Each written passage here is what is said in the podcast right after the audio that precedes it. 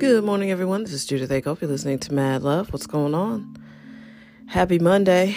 I would like to motivate you. I'm not sure that I can. I mean, you know, it's a Monday in December, uh, and you just have to keep pushing. So put the past behind. 2019 is is a done deal. So I hope you have wrapped up the things you wanted to wrap up. I hope you accomplished a lot of your goals. You know, excuse me. My nose just started running for no reason.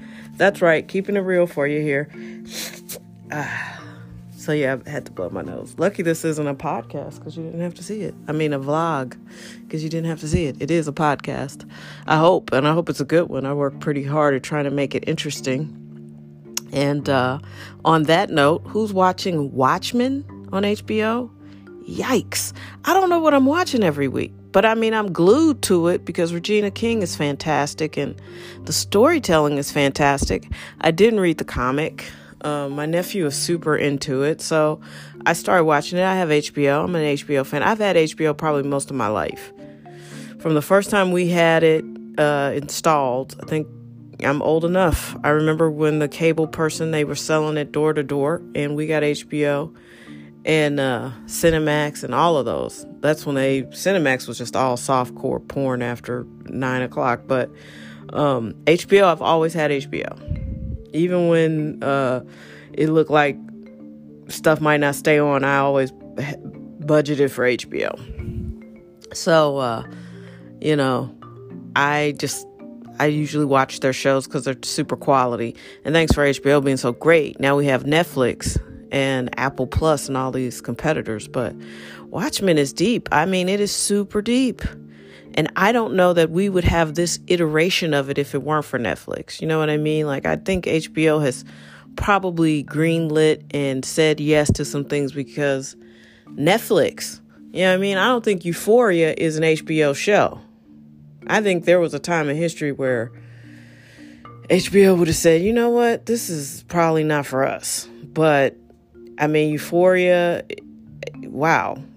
I don't, that show was like a fever dream. And then Watchmen is different because it's sort of like, it's definitely based on a comic and it's definitely sci fi, but also like super spiritual and deep. And uh, they talk about quantum physics. And I mean, it's just a heavy show. I enjoy it, but please don't ask me for a summary because I don't know really what's happening. But Regina King ought to win all the Emmys. She is fantastic. And kudos to Jean Smart. I think she's good too. And I've been watching both of those women since the 80s on TV. So good for them. In a world where you're not supposed to keep working over 40, they ain't hear you. And neither did Angela Bassett. Good for them. So yeah, Watchmen, I'm enjoying it. Uh, the, the, the season finale is next week. I just don't know what's happening. But what I've watched, I've enjoyed. Uh, there you have that. Um, I watched a funny movie this weekend. I actually relaxed this weekend, I guess. Uh, what long shot? please let, please let Charlize Theron and Seth Rogen make a lot of movies together. I don't know if it's just him or the right something really brought her down to earth in a way I hadn't seen before. She's hilarious. I got to hear her laugh more. Uh, and he, it's like he's okay being sort of like the punch punching bag for jokes because obviously, in what world do you see them together, and except in some sort of comedy? But it, it it was awesome. I mean, I could see them being co-workers, but not a couple. Yeah, it was funny. I really enjoyed it. I have really loved Seth Rogen movies. Uh, the first one I remember being like, this is hilarious was Knocked Up. I love Knocked Up. It was I remember going to the theater by myself to watch it and I laughed. It's so funny. That's that that was more of a Judd Apatow movie, but uh, Seth was in it and he was funny in it. And then he sort of kind of cultivated this kind of bro uh, down nerd type guy. You know what I mean? Like he's he knows all the hip hop and he talks about it, but he's clearly like a, a gooey, kind of doughy white dude. He's hilarious. He figured out his brand and he just has run with it. So kudos to them. I they both produced the movie. They are a formidable team. I hope they make another movie or two together because they are really good together. They had good chemistry. Um, and let me see, uh, what else? I want to make a bigger point, a more serious point. Uh, I haven't made it in a while, but if you listen to this podcast, you've heard me say you are the five people you hang around with the most. That is a, a theory, and I happen to believe in it. Uh, I do believe you become who you hang out with. So I think this is an excellent stopping point for some people uh, to look around and say, this group of people serves me, this group of people doesn't serve me. Because some people aren't designed to go with you into the future. I think 2020 is going to be an epic year. Imagine everything happening that you want to happen, and it's right there in front of you. Who's there with you? You know, I'm talking about the people that you don't tell everything to because you know they're going to say something negative. You, the person you said, Well, I've always kind of wanted to be an actor. And that person's like, Actor? You ain't got no talent. You know what I mean? Those people. You know what I'm talking about. The people in your life that they always say they're keeping it real with you I got your back or whatever, whatever people say. Um, I'm just your friend and I wouldn't let anybody uh, uh, say this to you, so I'm going to say it. That kind of shit. You know, listen, if you have a dream and a goal, you better keep it to yourself because most of the people who say they love you will try to stomp on it and murder it. Um, and all in the name of love. so, um, those kind of people, maybe you ought to back burner them. I'm not like Gary Vaynerchuk. Gary Vee is like, ah, you got loser, schlubby friends, get rid of them. Um, some people you don't want to get rid of totally. You just have to put them on the back burner. They can't take up all your time and space. And guess what? People will take up all your time and space and energy. They'll just use it up. just suck all your energy up and then move on to the next host. Um, and you just you don't want to live like that. If you got a bunch of obnoxious mean uh, dream killers around you get rid of them or, and worse than that what if you have a bunch of sycophants a bunch of people who just say yes to everything? I'm gonna jump off this cliff. That sounds awesome. That does not sound awesome. You should uh, pay attention to the people who are around you. They affect you so much more than you realize. You know sometimes you can hear their words coming out of your mouth uh, if you're paying attention. And sometimes, if that person's negative or toxic, I mean, it, it can cloud you and hamper you. You find people who, who lift you up and make you feel good.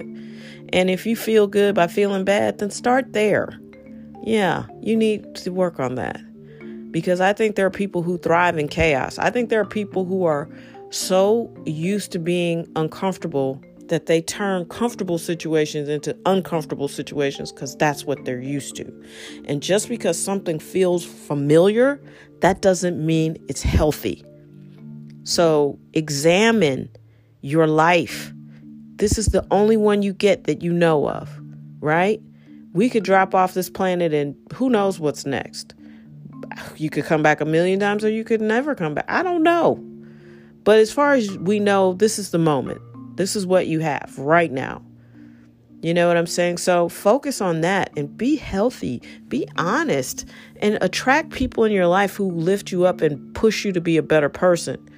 You know, examine that stuff. Because I kid you not, I know people who say things like, you know, I don't have any money. And they have done everything in their lives to make that a true statement every day until finally they stop doing that. And now they have a lot of money so it's like you really you just have to pay attention to how you talk to yourself. You have to pay attention to the people around you, how they talk to you and treat you. And, you know, listen, if you're uncomfortable in comfortable situations, if you don't if you don't like people to tell you the truth, that means you are a liar. That's really only one way to put it. You know, if you if you're if you're not able to stand up to the truth, how are you going to run a business? You can't. How are you going to meet any of your goals? How are you going to be an Instagram influencer if you're if it's all built on lies? Eventually, the truth comes out and guess what? People do not like surprises. You'd be really shocked at the things that people will co-sign and go along with as long as they know about it. As soon as they feel like they've been duped, you're toast.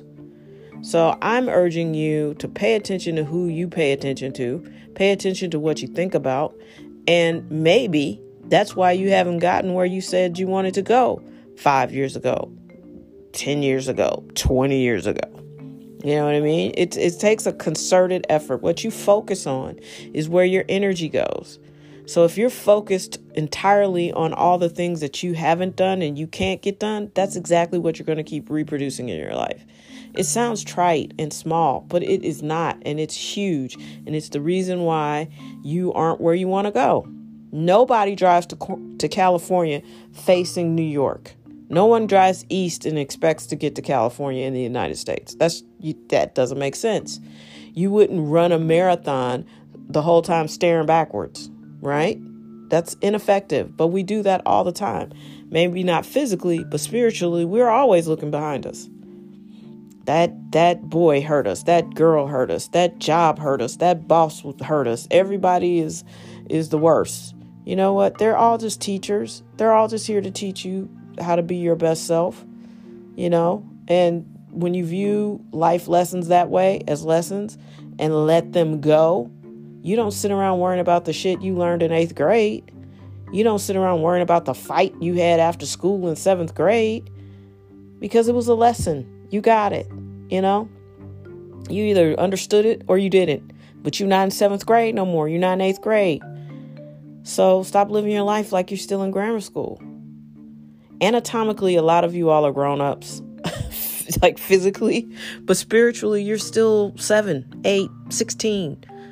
You know, and if that's you, I'm not judging you. You can fix that.